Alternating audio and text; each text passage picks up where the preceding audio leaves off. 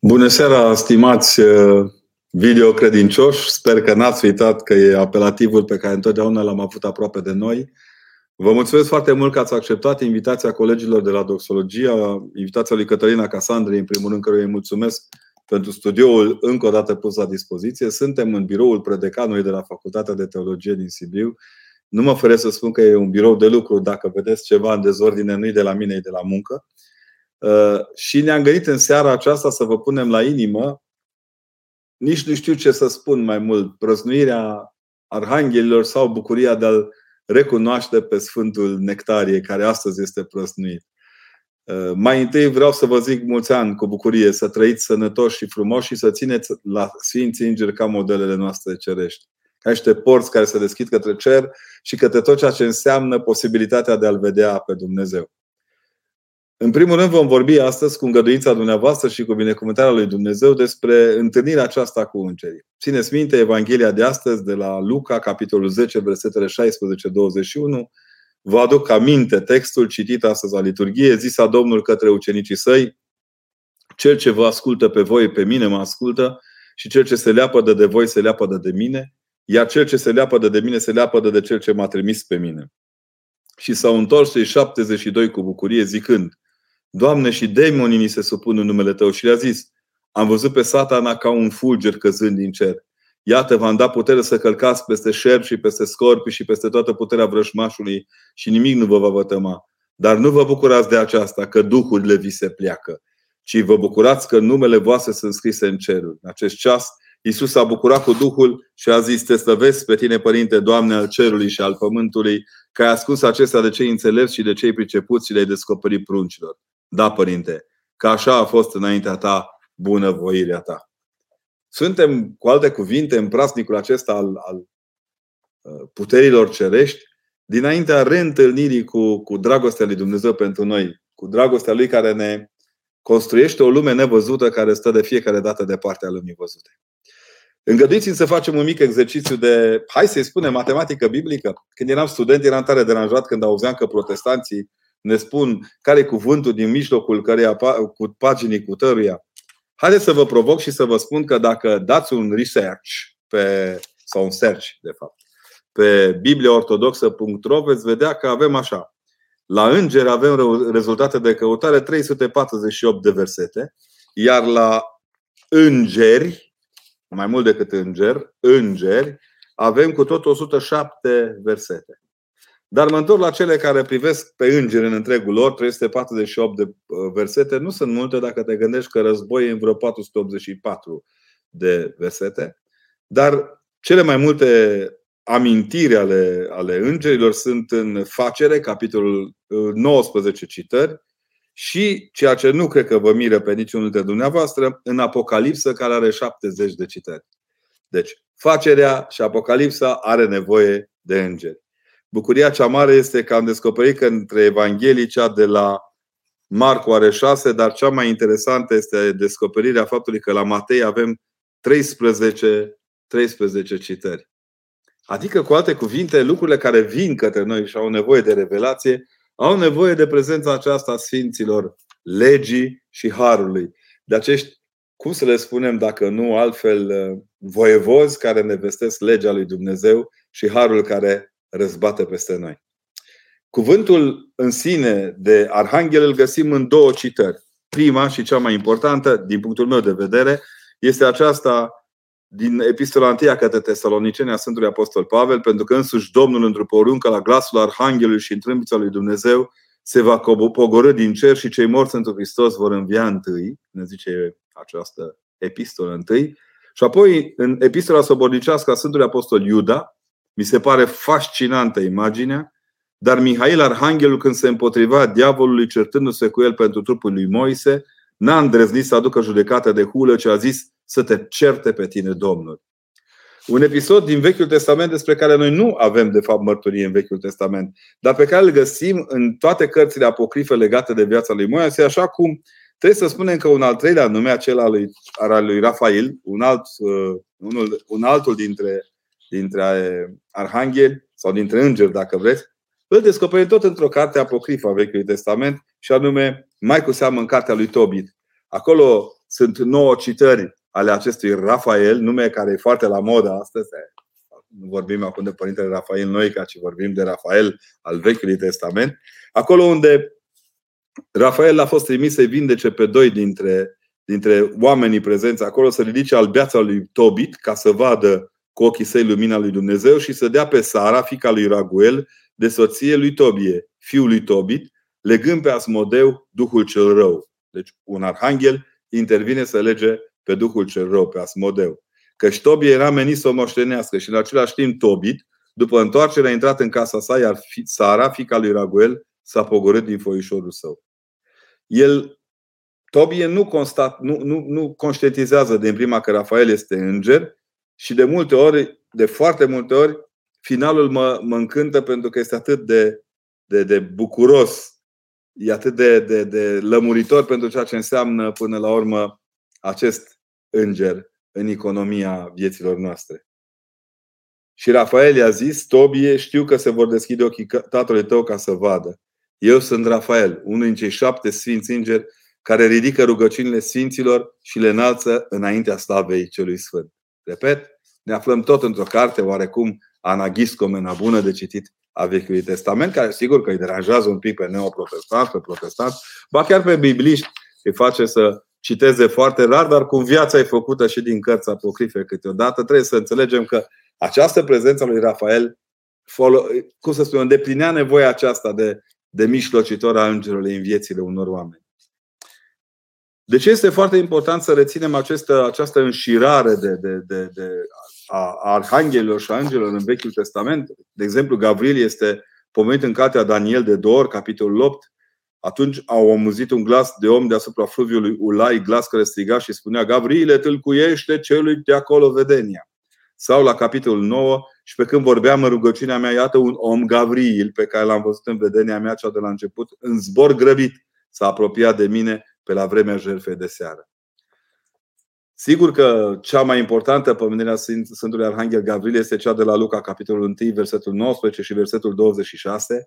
Nu e așa? Cu acea minunată bună vestire în dublu ipostas către Elisabeta și apoi către Maica Domnului.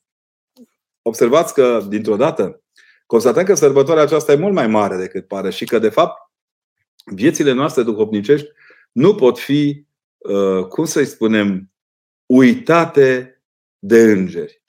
Astăzi am și spus în predica din parohia din satul în care slujesc că de fapt e ziua îngerilor noștri păzitori, dacă vreți e ziua umărului nostru drept, care ține de fiecare dată sfatul cel bun de la Dumnezeu și care constituie într-un fel sau altul una dintre frumoasele motive pentru care suntem prezenți încă în biserică, uneori împinși așa de umărul drept către Dumnezeiasca liturghie și trași în dărăt de umărul stâng de cei care nu ne-ar prea avea acolo și ne-ar ține pe loc. Taina aceasta a prezenței Arhanghelului Mihail și Gavril în viețile noastre pe mine mă duce cu gândul în schimb la un lucru pe care cred că merită să-l menționăm în seara aceasta. În urmă cu ceva ani, când am început facultatea de teologie, eram foarte mirat și mă întrebam ce cu râca asta între satanaelul acesta pe satana pe care Domnul Hristos ne spune în Evanghelia de la Luca la capitolul 10 că îl vede căzând din cer ca un fulger și care e relația acestuia cu, cu, cu omul? Cu de ce era așa de pornit pe Adam? Și să știți că Adam însuși își pune într-una dintre apocrifele Vechiului Testament, își pune această întrebare. Ce ai cu mine, satanal? Iar el, satanal, îi răspunde așa cu orgoliul specific că, de fapt, ceea ce are el cu el este din faptul că i-a blocat bucuria lui de a fi urmașul și stăpânul lumii. Pentru că el credea că în momentul când Dumnezeu a creat cu totul lumea, el va fi stăpânul lumii și el va fi regele creației, cum ne place nouă să-l să numim pe om, chiar dacă uneori omul nici măcar la nivelul de boier nu se ridică. Ei bine, în discuția aceasta este o traducere din, dintr-un manuscris etiopian publicată târziu prin, în Germania și republicată de recent și în traducerile italiene și franceze. Mie mai la îndemână mi-a fost cea italiană un pic, trebuie să recunosc. El vine și spune cum să nu fiu supărat de pe tine și cum să nu mă enervez pe tine când tu, de fapt, mi-ai luat locul. Pentru că atunci când Arhanghelul Mihail a venit dinaintea oștiilor cerei și a zis plecați-vă căci Domnul a creat pe regele lumii, pe cel care va fi stăpânitorul lumii acestea văzute, eu i-am zis cum să fie el, că eu sunt de fapt primul născut, luceafărul dimineții. Eu, mie mi se cuvine aceasta.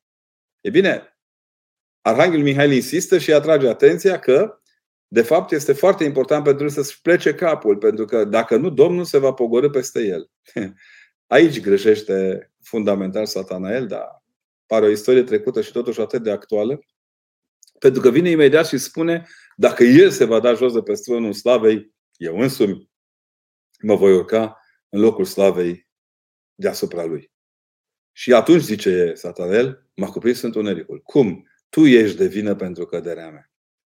E un ping-pong așa între Adam care zice că diavolul e de vină, iar diavolul și el spune la rândul său că omul e de vină. Dar cred că vă e cunoscut mecanismul acesta al, al uh, pasării păcatelor de pe unii pe alții. Ceea ce vreau să vă spun însă este că îngerul însoțește în imaginea aceasta a lumii de fiecare dată lucrurile mari, întâlnirile grandioase. Nu-i vorba doar de modul în care îngerul Domnului îi se arată lui Agar, sluga, slujnica Sarei. Dar este foarte bine să vă aduceți aminte, nu așa, că atunci când Domnul își, își, cheamă, își cheamă ucenicul pe Avram la Mamvri și vrea să-l cunoască, să-i se arate, îi se arată sub chipul la trei îngeri. E interesantă imaginea aceasta a trăimii care pe noi ne seduce efectiv în icoana Sfântului Rubliov, pentru că de, Andrei Rubliov, pentru că acolo de fiecare dată suntem puși înaintea unei realități, și anume aceea că până la întruparea Domnului Hristos, chip de oameni au luat îngerii pentru a putea să-L apropie pe om de Dumnezeu, pentru a putea face vizibil pe Dumnezeu oamenilor. Aici este una dintre marile, știu eu, răni pe care unii dintre credincioșii zilelor noastre care se cheamă martorul lui Jehova o au atunci când îl identifică pe Hristos cu Arhanghelul Mihail, nici mai mult, nici mai puțin. Este ceea ce dintr-un fel, într-un fel sau altul ne costă până astăzi pentru că noi înșine n-am reușit să le spunem unde e greșeala lor biblică. Noi ne luăm că nu e că e Iahve, nu e Jehova, că... dar de fapt nu ne scoate din minte cuiul acesta că de fapt Domnul Hristos de vreme ce este martor la căderea lui Satanael, înseamnă că este martor în calitatea lui de fiu al tatălui și nu de coleg de bancă al Sfântului Arhanghel Mihail, care vede și el căderea, ba chiar după manuscrisul despre care vă spuneam, chiar o provoacă. E o tâlcuire așa mai, mai cum se spune, catehetică, să nu zic țărănească, că nu sună bine la doxologia, dar e mai, e mai pe înțelesul nostru, ni se lămurește un pic mai, mai simplu căderea aceasta. Mie mi se pare extraordinar de important și pentru aceea că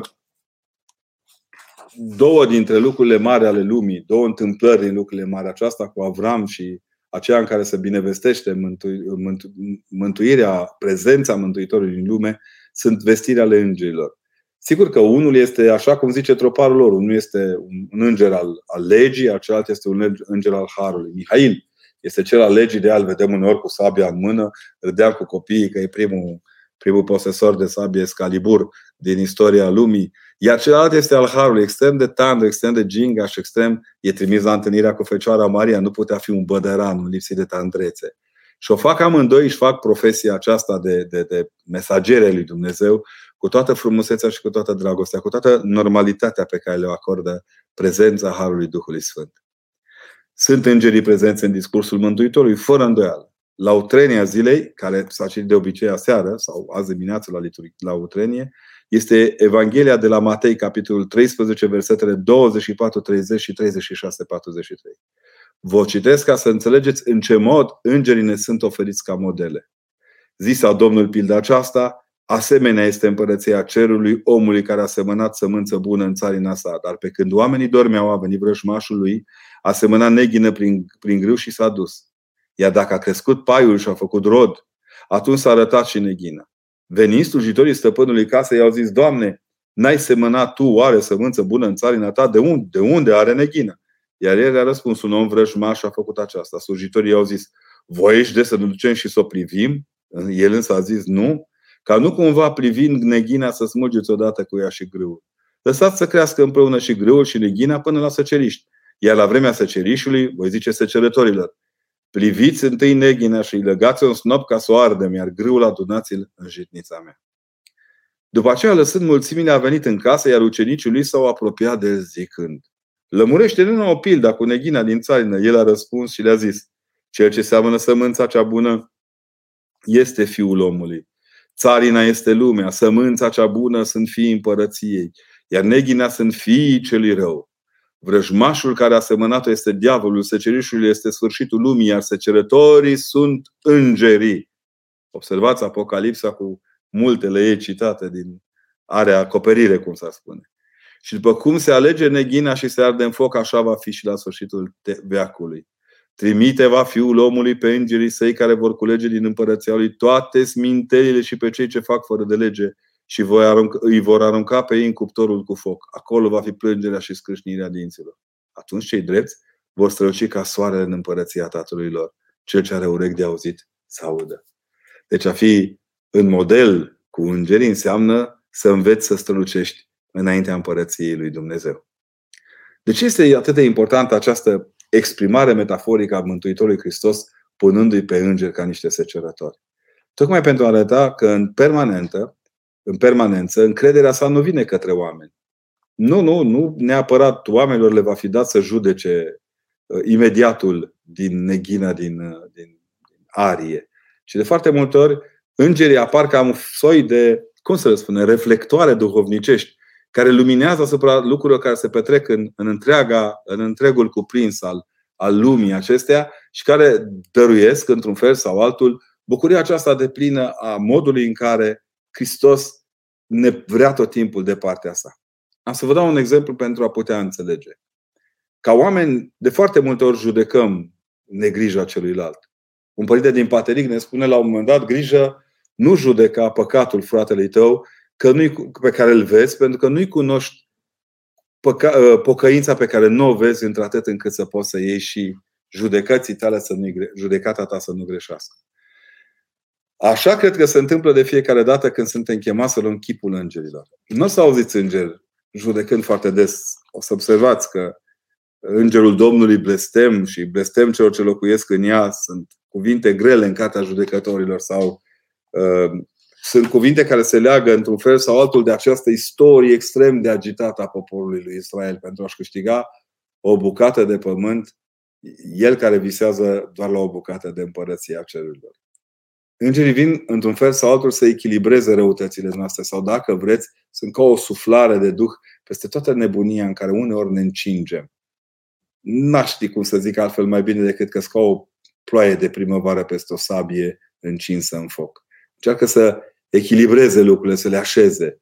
Și imaginea pe care părinții bisericii ne-o pun la îndemână foarte des în raport cu, cu, cu îngerii este aceasta, ne spune foarte des Scriptura, că patericul, de fapt, tot ceea ce înseamnă patristica legată de judecata noastră este că acolo unde diavolul se duce și ne părăște, îngerul vine și ne ține partea, ne luminează, ne, ne ajută să fim iertați. De ce devine important să știm lucrurile acestea? Pentru că suntem creștini botezați și în ultima vreme am constatat că am făcut din botezurile noastre un fel de desene animat așa.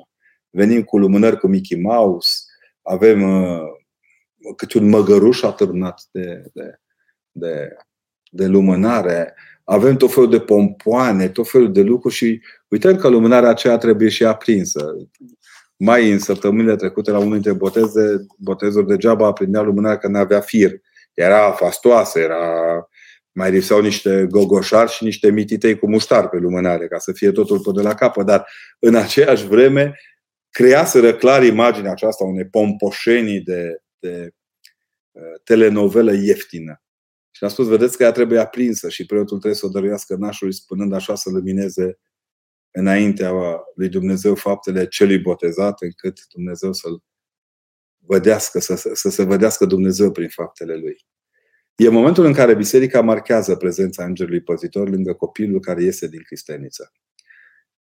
De fapt, cât în Hristos ne-am botezat în Hristos, ne-am și îmbrăcat, arată o dată în plus că îmbrăcarea în Hristos înseamnă că avem și Îngerul care este cel care ne acoperă cu aripile sale în încercarea uneori disperată de a ne proteja de propria noastră neorânduială.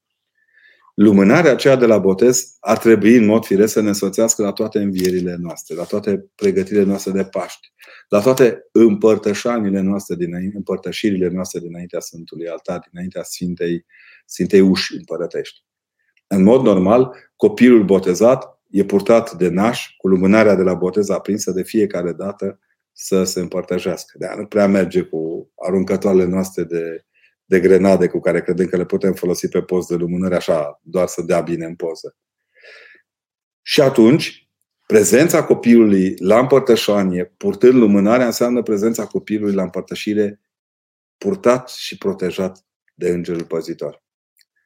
Și se întâmplă aceasta 18, 19, 20, 25 de ani, 30 de ani, cât vine singur la altar și dintr-o dată lumânarea lui se întâlnește cu lumânarea ei, sau mă rog, lumânarea ei cu lumânarea lui. Adică îngerul lui intră în relație pozitivă și duhovnicească cu îngerul lui, celuilalt și cei doi se căsătoresc. La nuntă, lumânările de nuntă nu sunt oarecare, ci sunt prelungirea lumânărilor de la botez. Credeți că mai știm asta? Credeți că în toată tergiversarea asta de valori și toată batjocorirea asta a lucrurilor cu adevărat importante ale bisericii, ne mai aducem aminte de acest lucru? Eu tare mă îndoiesc.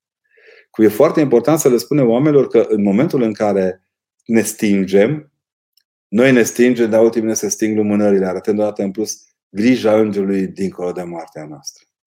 Prezența noastră a fiecăruia dintre noi cu lumânări în mână, la prohod, la prohodul Mântuitorului, dar și la prohodul celui care pleacă. Prezența noastră cu lumânarea la ziua învierii, dar și în toate pomenile celui plecat arată odată în plus o lume a îngerilor care ne însoțește dincolo de lucrurile pe care le vedem într-un fel sau altul și uneori le tergiversăm, reveind la asupra termenului, strecurându-le prin tot soiul de melancolii, depresionare în ceea ce privește mărturisirea noastră.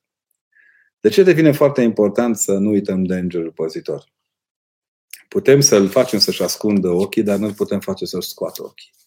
Păcatele noastre scot ochii îngerilor, spuneau unul dintre părinții bisericii. Într-un fel sau altul, întristându-ne îngerul, întristăm pe Dumnezeu. De aceea e importantă Evanghelia aceasta care ne spune că cel ce vă ascultă pe voi, pe mine mă ascultă și cel ce se leapă de voi, se leapă de mine. Dacă nici de îngeri nu mai ascultăm, de cine am putea să mai ascultăm?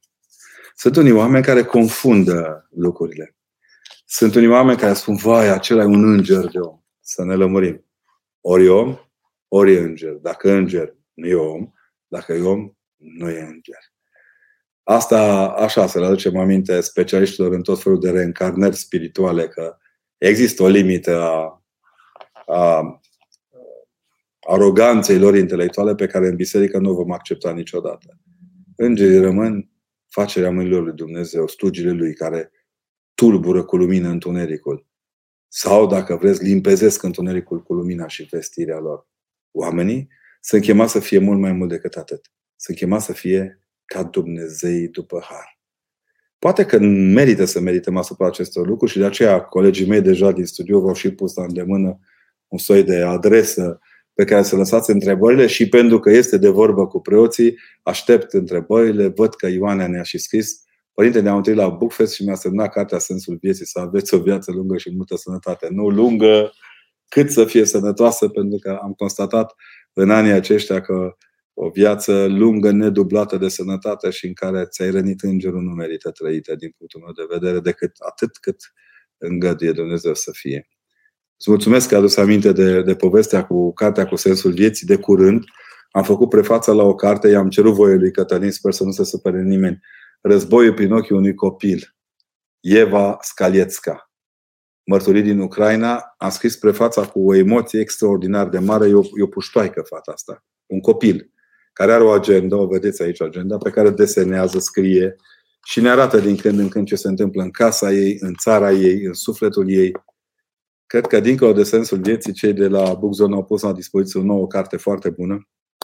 Sper din toată inima să o citiți cu plăcere sau măcar cu nodul în gât. Ea este așa și un fel de apă rece peste mințile celor care uh, prea ades au transformat războiul acesta din Ucraina într-o chestie minoră, fără importanță, care nu e așa, nu-i tulbură decât pe cei care sunt pro sau contra, când de fapt e vorba de copiii noștri, e vorba de lumea noastră în care trăim, sau dacă vreți, e vorba de îngerii noștri. Mai e un aspect asupra căruia n-am insistat, dar cred că merită din când în când să ne aducem aminte.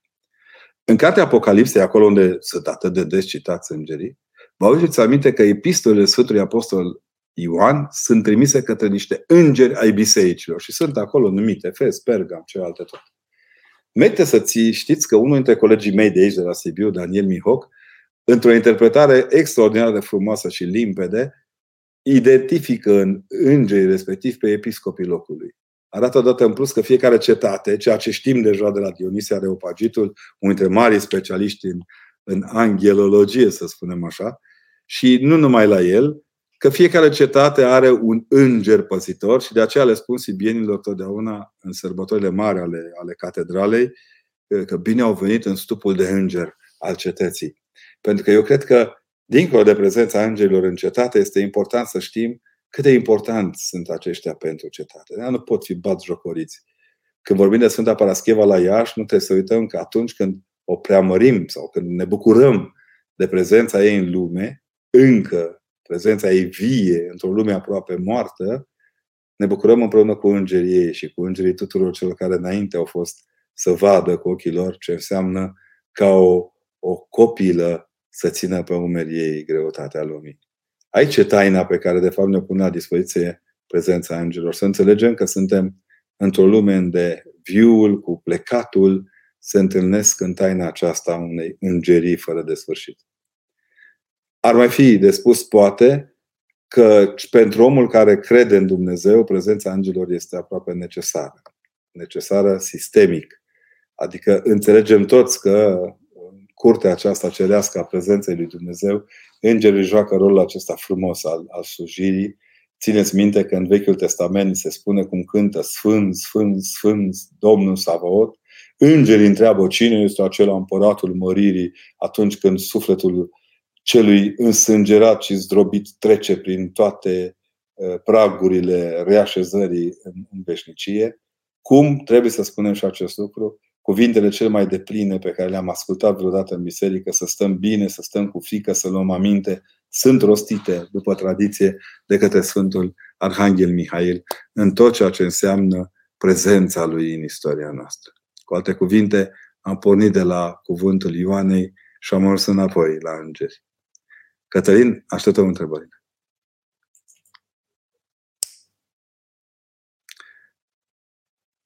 Până vă gândiți în continuare ce, mai, ce am mai putea să gândim împreună, sper că sunteți de acord ca întrebările acestea să le socotim ca fiind uh, darul unii către ceilalți. Nu există obligativitatea de a avea întrebări în astfel de seri. Dar dacă toți suntem împreună, de ce să nu ne dăruim unii altora întrebări? La sfârșit am să vă adresez eu însumi o întrebare, mă gândesc la ea. Doina spune așa, ce rugăciuni să zicem către îngeri ca să beneficiem de statul lor deschizător de ceruri, de statura lor. Eu cred că îngerașul este la îndemână, toți, sau mă rog, aproape toți mai ținem înger îngerașul meu. Eu, eu mă, nu mă distrez, că nu-mi permit, dar glumesc așa că deodată am în mintea mea un domn care era extrem de în vârstă, 96 de ani, nu de aici de acolo, um, care când l-am întrebat cum se roagă, el era foarte serios și mi-a zis, părinte, eu mă rog cu îngerașul și... Păi zi, bă, nene Ioane, așa, eu sunt mic, tu fă mă mare, eu sunt... Păi da, părinte, cine nu nimic și nu se vrea mare?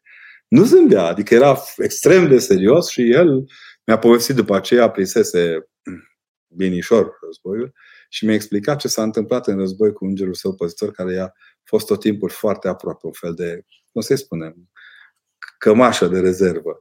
Eu cred că, cred din toată inima că uh, lucrurile către îngeri trebuie să fie simple ca ei. Îngerii păzitori se împărtășesc la Sfânta Liturghie, este adevărat? Mă întreabă Delia. Ei sunt prezenți în iconografie ca fiind o prezență în taina Sfântei Liturghii, Imaginea pe care eu am în minte este aceea pe care o primeam totdeauna de la bunica și pe care am auzit-o în timp la părintele profesor Ilie Moldovan, care era extrem de simpatic și le povestea că cine nu postește înainte de liturghie, vin îngerii să se împărtășească și le zice îngerul preotului că tu nu poți, că porcul tău a mâncat. Sigur că era o chestie de învățare catehetică a lucrurilor, dar chiar cred că ei sunt o prezență care ei pururea văd fața lui Dumnezeu, nu au momente în care să nu fie în liturghie. Întrebarea mea este ce facem noi ca ei să nu se simtă înstrăinați în dumnezeiască liturghie prin atitudinea noastră? Noi uneori așa stăm o fluze, așa îi supărăm, îi, Doamne, ajută-ne să nu ne întristăm îngerii. Cam asta trebuie să fie prima rugăciune când intrăm în biserică. Pentru că ei sunt acolo, v-am zis, pururea văd fața lui Dumnezeu și se bucură de aceasta, slăvesc. Iar noi stăm așa și facem tot felul de teorii cea mai frumoasă imagine despre Îngera Dumnezească liturghie o are pe cel pe care îl prăznim astăzi, Sfântul Nectarie, nu? Că deja suntem în 9 noiembrie și bunicul, bunicul Eghinei ne povestește în atâtea rânduri, în mărturii absolut remarcabile, ni se povestește în câte rânduri și-a făcut treaba sprijinii de îngeri. El totdeauna spunea cerebrul său măgăruș urcând dinspre port către locul vechii mănăstiri și apoi spre locul mănăstirii în ce mod îngerul sprijinea în foarte multe lucruri pe care le făcea. Eu am rămas impresionat. A apărut de curând o carte în care sunt pomenite inclusiv amintirile ale oamenilor din, din Eghina despre el, în care povestesc că, de exemplu, uh, avea o evlavie către Maica Domnului absolut uh, copleșitoare și ținea enorm de mult la îngeri. Adică îi simțea, era o parte integrantă din viața și din mărturia sa. Cred că aici e, de fapt, modul în care putem vedea împărtășirea cu îngerii din Dumnezeiască liturghie. Dar revin, ei tot timpul ne pot ajuta pentru că tot timpul sunt în liturghie. Văd pe Dumnezeu. Ce e mai mult decât am văzut lumina cea adevărată? Am gustat din cerescul, din cerescul trup. Asta este important și ceea ce este și mai important este să înțelegem că niciodată, nicio situație nu ne părăsesc. Sunt partea noastră, partea noastră integrală de nepărăsire. Claudia zice, dumneavoastră ce ziceți dacă nu îi cerem ajutorul cu subiect și predicat îngerului nostru? Ne lasă să ne găsim singur rezolvarea? Păi uneori ăsta este modul de a ne ajuta. Să ne lase un pic și de capul nostru, că nici el nu ne încalcă libertatea. Noi nu avem un înger. Știți că în timp ce pe omorul drept este îngerul păzitor, pe ălalt este zeflemistul, să nu zicem altfel. Și asta vine și el îți impune soluția, el îți dă soluția. Dacă uitați bine, toată epoca modernă în care trăim este plină de băieți deștepți care ne dau soluții. Ei locuiesc totdeauna pe omorul cel opus binelui. Și ei dau soluții și de soluții întotdeauna, ca, la, ca în presa de război din Rusia în care ei trimit spre moarte înainte, rupeți tot, arătați-le ce puteți. Nu țin cont de calitățile sau de, de ceea ce se există cu adevărat valabil și valoros în, în propria noastră construcție. Îngerul este sensibil. Părinții bisericii ne povestesc că uh, sunt atât de diafani încât ei abia se văd pe ei. O zice Sfântul Siluan atât de frumos într-una dintre multele sale meditații, că e acolo un, un transfer de, de prezența lui Dumnezeu în zbaterea lor, care de fapt ne încarcă pe noi de tot ceea ce înseamnă posibilitatea de a trăi ca oameni. De aceea, evitați să le dați dreptate cu coanelor care s-au apucat să, apucat să ne scrie despre îngeri pe niveluri, pe curopi, pe lumini, ușurel. Îngerii nu sunt pe culori, îngerii sunt pe Dumnezeu sau nu sunt pe Dumnezeu. Când dau culori, deja există un pericol de a nu fi de la Dumnezeu. Cum o să fie la venirea Domnului? Cine va sta lângă noi? Întreabă Delia. Lângă noi o să stea în mod cert uh, Îngerul Păzitor și faptele noastre, care se fac tezaur pentru, pentru mântuire.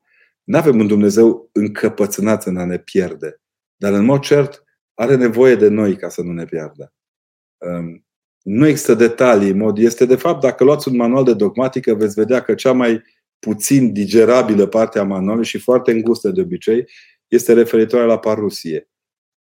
Teologia aceasta eschatologică este extrem, extrem de temperată, tocmai pentru că suntem în ghicitură, trăim în ghicitură. Și atunci nu putem exagera întru totul, dar putem să știm în ce mod Dumnezeu ne însoțește în astfel de momente. Repet, nici aici, nici în cealaltă parte nu suntem singuri, asta este sigur, tocmai pentru că Îngerul Păzitor, primit în taina botezului în care murim și înviem, murim și înviem murim și rămânem candidați la viere, noi primim până la urmă îngerul după ce am murit și am înviat de câteva ori. Așa că știm ce ne așteaptă după adevărata, după moartea aceasta trupească. Îmi spune Anastasia că nu are legătură cu îngerii, dar merită să lămurim. Sunt mai multe pagini de Facebook cu numele dumneavoastră, care este cea care rea, reală pe care să o urmărim cu încredere. Există una singură reală, aceea pe care, dar nu e a mea nici aceea, nu administrez eu și nu mă prive. Adică mă privește doar paralel pentru că prezint activitatea mea um, pastoral, misionară, să-i spunem, acolo unde sunt puse în fiecare seară, zi de zi, emisiune de la zi de zi, o, o serie de conferințe sunt postate, emisiunile de la Bucuria Credinței și atât. Restul, uite, îi rog și public prin doxologia, încerc să le spun mulțumesc, Cătălin, mulțumesc foarte mult. Uh, aș vrea foarte mult să-i rog pe cei care să mai folosesc altfel de uh, Facebook-ceala aceasta, grijă mare să nu fie de la îngerul de pe umorul celălalt. Nu spun că s-au furat și că s-au lăudat câte unii. Uh, era o, cred că cineva, un administrator, răspundea în locul meu când a fost bolnav Andreea Marin, să ne rugăm, tot felul de prostioare de astea. Eu cred că cei care urmăresc activitatea mea au constatat că am o, am o inteligență oarecare pe care să știți că de foarte multe ori nu o să o cătesc foarte importantă decât exact pentru a transmite cât se poate de lucid și de real lucrurile cu adevărat importante. Uh, aceasta este uh, pagina pe care eu o agreiez, nu că o, o susțin în sensul că uh, le ofer efectiv liniștit susținerea pentru a putea să primească o parte din materialele necesare pentru a fi vizibilă activitatea mea. De altfel, este și pagina pe care cei de la Bookzone au făcut o reclamă. Unii se plâng un pic agresivă la cărțile pe care am reușit să le scriu cu Mihai Moraru și cu, cu Franci, părintele Francis Doboș. Deci, cam asta e adevărul și da, nu urmăriți neapărat cu încredere. Încredere să aveți în Dumnezeu, nu în oameni. E important să știți asta, că încrederea se acordă lui Dumnezeu în primul rând. Oamenilor le dăm așa un fel de gir sufletesc și cam atât.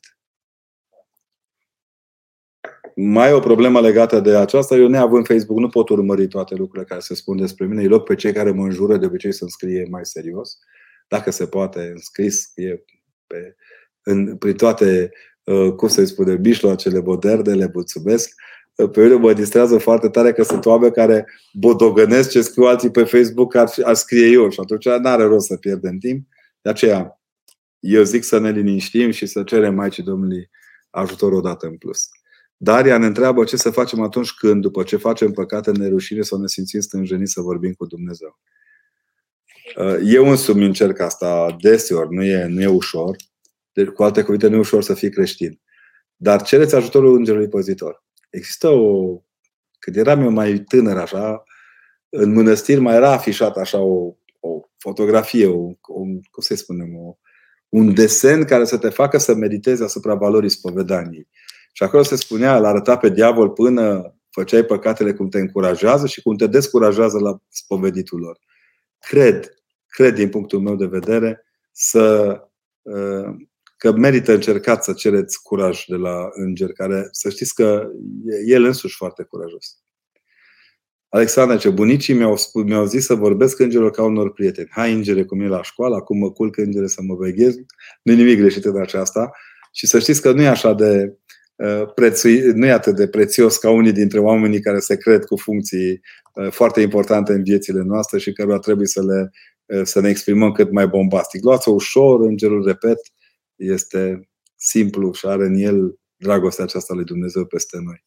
Părinte drag, ce icoane trebuie să pun pe pereții în cabinetul de kinetoterapie? Care sunt sfinții care m-ar putea ajuta să fac bine? Complexul medical se numește Sfântul Nicolae. Păi de la Sfântul Nicolae porniți. Dar țineți un pic și cu Sfântul Nectarie și cu Sfântul Luca al Crimei. Nu pentru că ei sunt mai noi și că se poate citi din viața lor, dar pentru că sunt acolo. Eu aș pune Nichifor, Sfântul Nichifor cel lepros, de exemplu, și pentru că e frizer ca tata și mi-a crescut inima că în sfârșit frizerii au un sfânt care îi protejează. Dar lucrurile de care vă, de, sfinții de care vă simțiți foarte apropiată și pentru care ați ales să-i ajutați pe oameni să fie, să fie ajutați. Um, Radu mă întreabă dacă necreștinii au înger păzitor. Măi, uneori să știi că m-am gândit și eu că asta e una dintre marile probleme. Aduceți-vă aminte de musulman că ei cred până astăzi că în sine Coranul este un dar al unor îngeri, că Mahomed este un, un dar al îngerului. Uh, m-aș abține la comentarii la capitolul acesta, dar cred, cred că inclusiv către ei Domnul trimite mesageri. Nu lasă Dumnezeu lumea la voia întâmplării nici pentru ei. Ceea ce mă bucură pe mine este faptul că Hristos prin înviere schimbă condițiile ontologice ale lumii, nu doar pe sectoare, așa, strada asta, da, strada cealaltă. Cum trebuie să se comporte un preot tânăr în viața de zi cu zi? Cât mai natural și cât mai lipsit de, de, de îngânfare, cât mai puțin orgolios. Nu înseamnă că natural înseamnă că beți bere cod la cod cu credincioșii sau că vă puteți permite să vă îmbrăcați cu Adidas pe sub reverende neagre, dă prost, rău de tot. Există modelele acestea binecuvântate pe care Dumnezeu ni le-a pus la îndemnă și priviți către preoții bătrâni. Așa trebuie să se poată și preoții tineri. Nu există tinerețe și bătrânețe în preoție. Ce sfatul îi dați ca să aibă un început așa cum trebuie? Să se roage, să-și țină canonul, să nu aibă nicio zi fără epitrahil după gât. Chiar dacă nu te duci, părinte, la nicio slujbă importantă, care să mai fie și plătită și să-ți facă plăcere câteodată, ă, socotește epitrahilul ca uh, un cârlic de aur către, către sufletul lui Dumnezeu și roagă-te, roagă-te pentru toți oamenii care ți-au, te-au rugat să te rogi pentru ei. Roagă-te și pentru cei care te-au înjurat cu aceeași bucurie și cu aceeași dragoste. Există o carte anume unde sunt descriși toți Sfinții Arhangheli. Există o scriere a Sfântului Dionisie Areopagit, pseudo-areopagitul despre îngeri și despre ierarhia cerească e și ierarhia bisericească care este de oglindire oarecum, dar există o carte a Maicii Sfintei, a Maicii, a Maicii Mihaela, care povestește atât de simplu despre, despre îngeri și despre toate lucrurile care se petrec, așa că și căutați pe la Maica Siluana, că tot ne e nouă dor de Maica Siluana. Uh, acolo, așa, este drum din doxologie, cum s-ar spune, Maica are multe pagini frumoase despre prezența îngerilor sau, dacă nu, despre modalitatea îngerească de a face bine, cu discreție și cu tăcere. Dacă Hristos a luat trup omenesc, a avut și el înger pozitor. Dumnezeu fiind totuși. El a avut toți îngerii în jur. Avem și momente în care ni se spune că îngerii slujeau lui Hristos. Bănuiesc că avea la îndemână tot cerul. Dacă vă aduceți aminte, spune la un moment dat, crezi că n-aș putea să chem toți îngerii tatălui meu? Dar ceea ce în mod cert a avut de partea lui Domnul Hristos mai mult decât noi toți a fost uh, trimiterea Tatălui. Noi prin Hristos am primit noi înșine o vocație, o trimitere de la Tatăl. Iată pe cum Tatăl mă trimite pe mine și eu vă trimit pe voi. Arătând odată în plus că nu doar îngerul păzitor ne este necesar mântuirii. Atunci când un om a mărturisit, a mărturisit un păcat și cu toate că ne-am decis să nu mai facem acel păcat, îl facem iar cum facem să nu supărăm pe Părinte Duhovnic când îi mărturisim iar că am căzut? Bă, cu duhovnicul trebuie să aveți treabă. Trebuie să aveți treabă cu Dumnezeu ăla care stă ascuns după duhovnic, știți? Deci părerea mea personală că duhovnicul n-ar trebui să se supere că sunteți norozi. Dar Dumnezeu zâmbește și El, că unele păcate le numim păcate fără a fi păcate. Dar le exagerăm pe acelea, hiperbolizăm și credem că acolo naștem supărări, când de fapt exact în, în aroganța aceasta, de că, e o aroganță să crezi că ești atât de important încât îl poți supăra pe Dumnezeu. Părerea mea personală. Există păcate care ne rup de Dumnezeu și ne distanțează tocmai pentru că, orgolioși fiind, chiar credem că aceste păcate sunt extrem de, cum să le spunem, importante pentru Dumnezeu. Fiți cuminți, nu e chiar așa.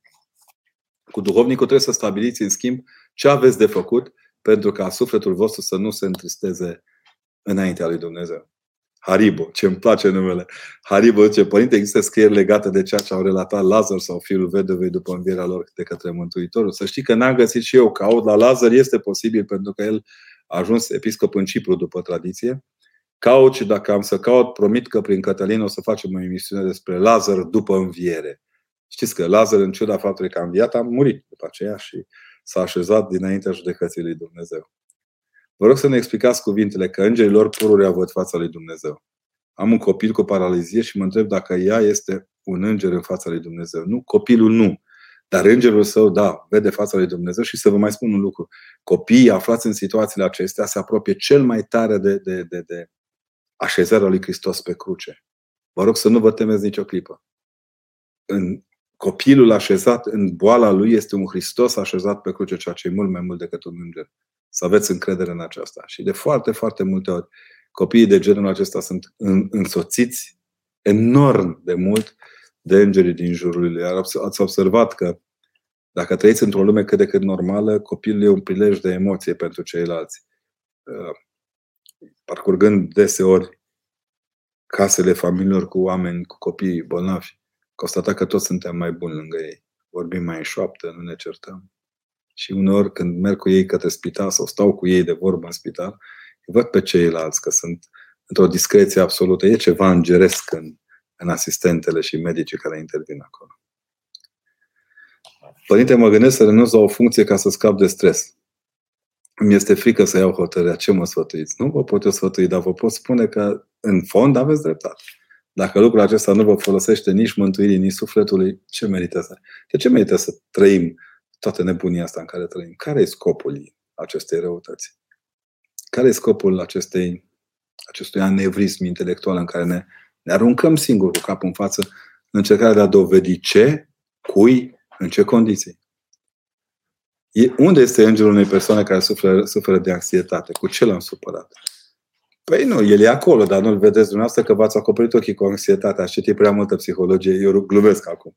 Glumesc, dar să știți că uneori ideea de a merge tot timpul către definirea bolilor noastre e ceva care numește nenumitul. Nu, îngerul este acolo lângă dumneavoastră, vă asigur și să știți că dacă ieșiți un pic, un pic din anxietate, veți remarca că este acolo, deși uh, râd și eu. În, în literatura universală există câțiva îngeri anxioși când văd ce se întâmplă și știți că ei mai stau și cu mâinile ridicate, așa cu aripile, acoperindu-și fața. Nu doar cântându-lui Dumnezeu Sfânt, Sfânt, Sfânt, pentru că este impresionantă probabil și pentru ei prezența aceasta a luminii cele necreate care îi inundă, ci și pentru că văd și păcatele noastre. Uh, anxietatea vine și din aceea că ne-am dezaxat de pe liniștea pe care ne dăruiește Dumnezeu. Sigur că venim după o perioadă de COVID, sigur că um, suntem totdeauna blocați într-un fel sau altul în propriile noastre de putințe, dar cred că e nevoie de mai mult Dumnezeu. Și nu un Dumnezeu căutat în împlinirea unor ritualuri. Dumnezeu ritualic este un Dumnezeu care se idolatrizează în inima noastră. Vă trebuie un Dumnezeu viu, euharistic, din ca să mușcați și El să vină în întâmpinare ca, ca un Dumnezeu euharistic care poate face aceasta. Nu înseamnă să renunțați la ritualele bisericii, ferească Dumnezeu, dar nu-L mai închideți pe Hristos în cătușele gesturilor care credeți că vă aduc fericire. Părinte, când va apărea cartea receptă, a apărut cartea cu Dan Negru. A apărut, ea este deja, nici nu știu pe unde se, se dă. Nu știu. N-am urmărit niciodată valurile cărților mele. Am singura bucurie pe care o am acum în mintea mea este că am mai o carte care poate să le spună oamenilor că anxietatea poate fi combătută prin frățietate.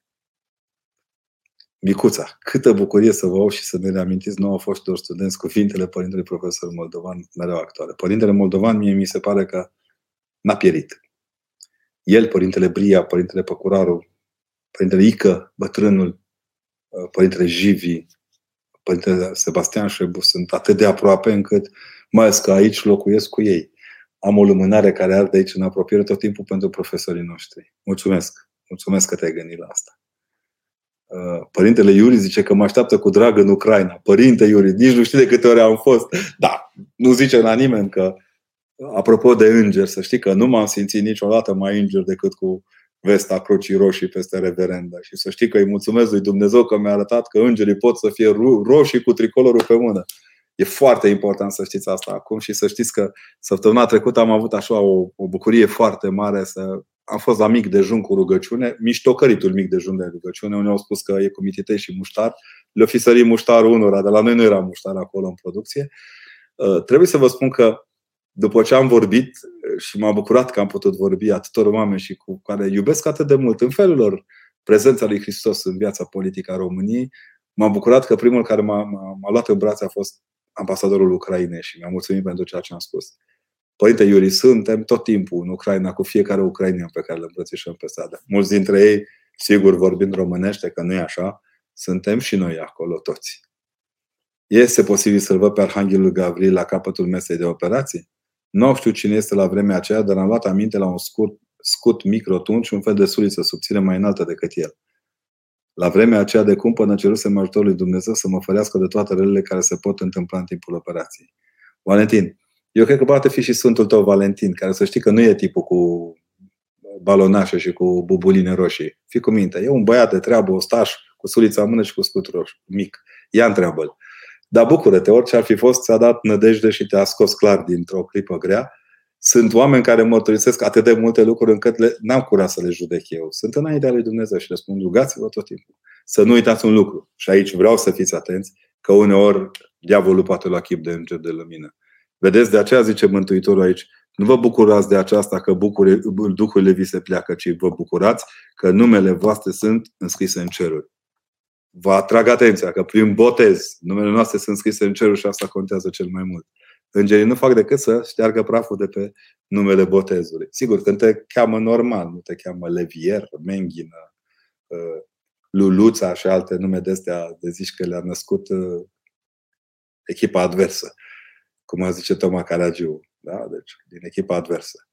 E important să știți că prezența lor este reală. Eu cunosc medici care au avut o relație absolut remarcabilă cu, cu lumea îngerilor și pentru aceea că au făcut tot ce pot ca să nu-i jignească pe oameni de, niciodată pe oamenii care sunt, sunt, sunt supărați pe, pe viață și unor viața le joacă câteodată un rând așa. Pentru Iuri insistă că e din Maramureșul, din dreapta Tisei. N-am rădăcinile chiar acolo, dar mulțumesc că te-ai gândit la asta. Una dintre mătuși, dintre surorile bunicii, trecea, era departe în zona aceea și comunicam prin Wi-Fi-ul vremii. Hăi, mării, hăi, Ilea.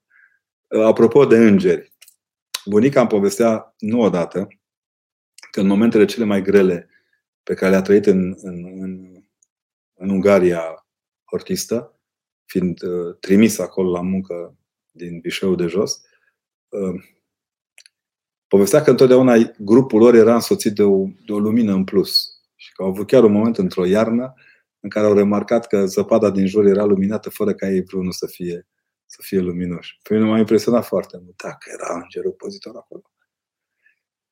Și părinte duhovnic, după multă analiză și sfat, mi-a recomandat divorțul. Soțul are probleme cu alcoolul, anturajul lui nu este bun, el este undeva în lumea lui. Recomandarea duhovnicului este că, ce trebuie, că trebuie să fac ceea ce e corect pentru copiii mei. Nu vreau să trăiesc așa și să-și vadă tatăl astfel. Divorțez, dar nu pot să cred că am ajuns să fac acest lucru. Doamne, să știți că în viață facem uneori lucruri care nici nu ne gândim că le vom face vreodată.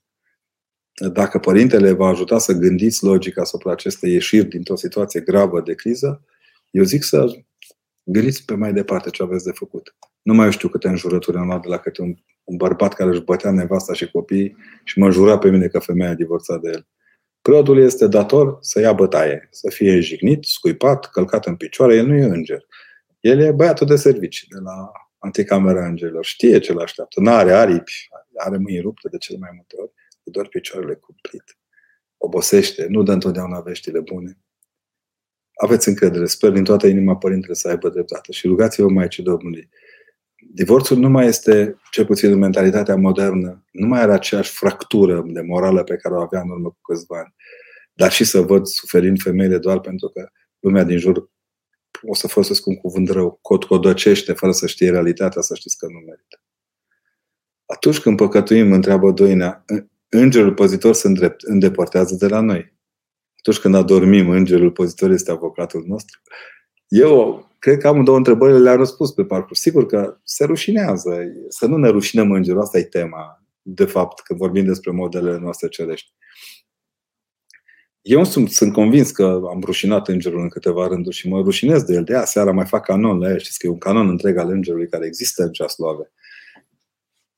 Asta nu înseamnă că e vreo magie acolo, că toată lumea caută o magie. Totul este magic, o lume magică. Stați că vine Crăciunul acum, iar e magie, iar e magica de Paști. Tai porcul și zici că e magic, adică e un pic o imagine stâlciată. Nu transformați prezența îngerului într-o frică de Halloween. Nu bate la ușă să spună deschideți. Îngerul e acolo, e o prezență absolut transparentă. Da? Când adormim, este unul dintre avocații noștri. El și Fecioara Maria, advocata sufletului nostru. Astăzi o femeie care stătea în fața unui magazin cu o fetiță de șapte luni în brațe, așteptăm pomană, m-a întrebat dacă vreau să-i botez copilul. Caută astfel Domnul la mina noastră, ce pot să fac? Alina, ajută să-și boteze copilul a boteza e un gest mai mult decât creștinesc. Eu când iau pe oameni că se, se cramponează, ce e atât de mare lucru acum, cu toată sărăcia, să putem să botezăm un copil? Depinde ce facem după aceea pentru copilul respectiv. Și dacă nu cumva se agață de noi oamenii aceștia ca să-și ducă pe mai departe sărăciile lor. Asta e toată treaba, dar în principiu botezarea copilului nu poate fi decât un lucru bun. Primul meu botez așa major la care am simțit și eu că sunt preot botezător a fost aici foarte aproape de facultate, într-o, într-un cămin de copii care exista în vremea aceea, unde am, am botezat 70 și vreo 3-4 de copii cu hidrocefalie. N-a fost greu să găsesc popa, că eram eu. Dar să găsesc 73 de nași pentru 73 de copii, au fost unii care au vrut să boteze și câte doi, câte trei. I-au însoțit până în clipa plecărilor. Deci eu, biserică mai frumoasă decât anticamera aceea unde, unde botezam pe copii n-am văzut în viața mea. Catedrală de bun simț, de omenie și de cordialitate. Copiii au nevoie să vadă oameni buni ca să rămână buni. Întotdeauna când în așteptări și gânduri găsesc o cale și fruntea mi se descrețește, știu sigur că în calea mea este un înger, îngerul ocrotitor care știe să mă asculte. Motiv de rugăciune și de speranță înspre bine. Mulțumim îngerilor trimiși și ei sunt zâmbetul lui Dumnezeu. Sunt mai mult decât zâmbetul lui Dumnezeu. Zâmbetul lui Dumnezeu stăm noi. Că mai zâmbim unul la altul și că n-am transformat ortodoxia așa într-un compot de prune strecurat, așa acrișor.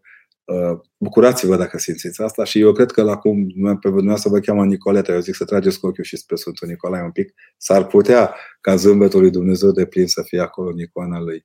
Dar ce ar fi Sfântul Nicolae fără îngerii păzitori care l-au ajutat să fie Sfântul Nicolae? Dacă vă uitați atent în icoana lui, există niște îngerei care zboară pe lângă el, fiind parte integrantă din misiunea lui. În fond, eu cred că el este un transformator de înger, dacă vreți, care ia curentul discontinu și îl face continuu pentru ceea ce înseamnă mântuirea oamenilor din, din, din istoria lumii care trăim. Ce canon se face la înger? Ce carte? Eu cred că îngerul meu, săracul, e exasperat de despicarea fiului meu în 4000 și cât de mult gândesc. Ce face să leagă? Trebuie să mă accepte oare? Așa m-am făcut, m-a făcut Dumnezeu cu multă logică și dubii. Asta cu logica și dubiile, să știți că omul logic nu are întotdeauna și dubii, iar, dubii, iar dubii, omul care gândește în dubii nu e neapărat logic. Ceea ce vă recomand este să-i spuneți că să-l întrebați ce aveți de făcut, mai ales nepel decât pe dumneavoastră. S-ar putea să fiți, uh, cum să-i spunem, mohorâtă de lucrurile din jur. Uh, pentru mine, mie îmi prinde foarte bine. În Ceaslov există un canon, repet, canonul Sfântului Înger. Rugați-l, povestiți cu el. Nu uitați, dacă vă ia, o luați razna și credeți că sunteți membru al Academiei de Logică și Dubii, mai spuneți o dată îngerașul, poate vă ajută. Eu sunt mic, tu fă mare. Ce e logică în asta? Că nu toți care suntem mici ajungem mari. Da, mă rog. Poate că, de fapt, îngerul este un pic contralogic, pentru că într-o lume extrem, extrem de, cum să spunem, încărcată de lucruri și de, de contorsionată de răutăți, vine și zâmbește. El e antilogicul lumii în care trăim. Mă opresc pentru că ne apropiem de finalul timpului alocat de platforma doxologiei pentru seara aceasta a întâlnirii. Îi mulțumesc lui Cătălin că m-a așezat primul să vă deschid, într-un fel sau altul, dorința de a povesti. Vă mulțumesc dumneavoastră că v-ați petrecut o parte din timp și ne petrecem o parte din timp împreună și cred, din punctul meu de vedere, că devine foarte important să nu trădăm pe Dumnezeu. Minunat este Dumnezeu într Sfinții Lui. Nu e doar o cântare, nu e doar un psalm, este o realitate pe care psalmul ne descoperă, ne-o descoperă și, cum să spun eu, ne-o dăruiește așa din prea plin la câțiva kilometri doar de un război cumplit, nu foarte departe de, de țări și de oameni care și-au pierdut de mult sufletul. Să continui să crezi în Dumnezeu, să continui să te bucuri de Dumnezeu, să continui să trăiești cu Dumnezeu, e un mare dar. Vă dați seama ce înger puternic trebuie să aibă România și în ce mod acest înger trebuie rugat să nu ne lasă și când ne e greu să ne ajute. Că noi suntem mici. Nu neapărat să ne facă mari, dar măcar să ne ajute ca să pocăim păcatele noastre. Pentru că Îngerul are funcția aceasta de adjuvant în pocăință. Vă îmbrățișez, vă mulțumesc și vă zic așa, un înger de lumină tot timpul să vă stea în cale și să vă bucure cu lumina lui Hristos.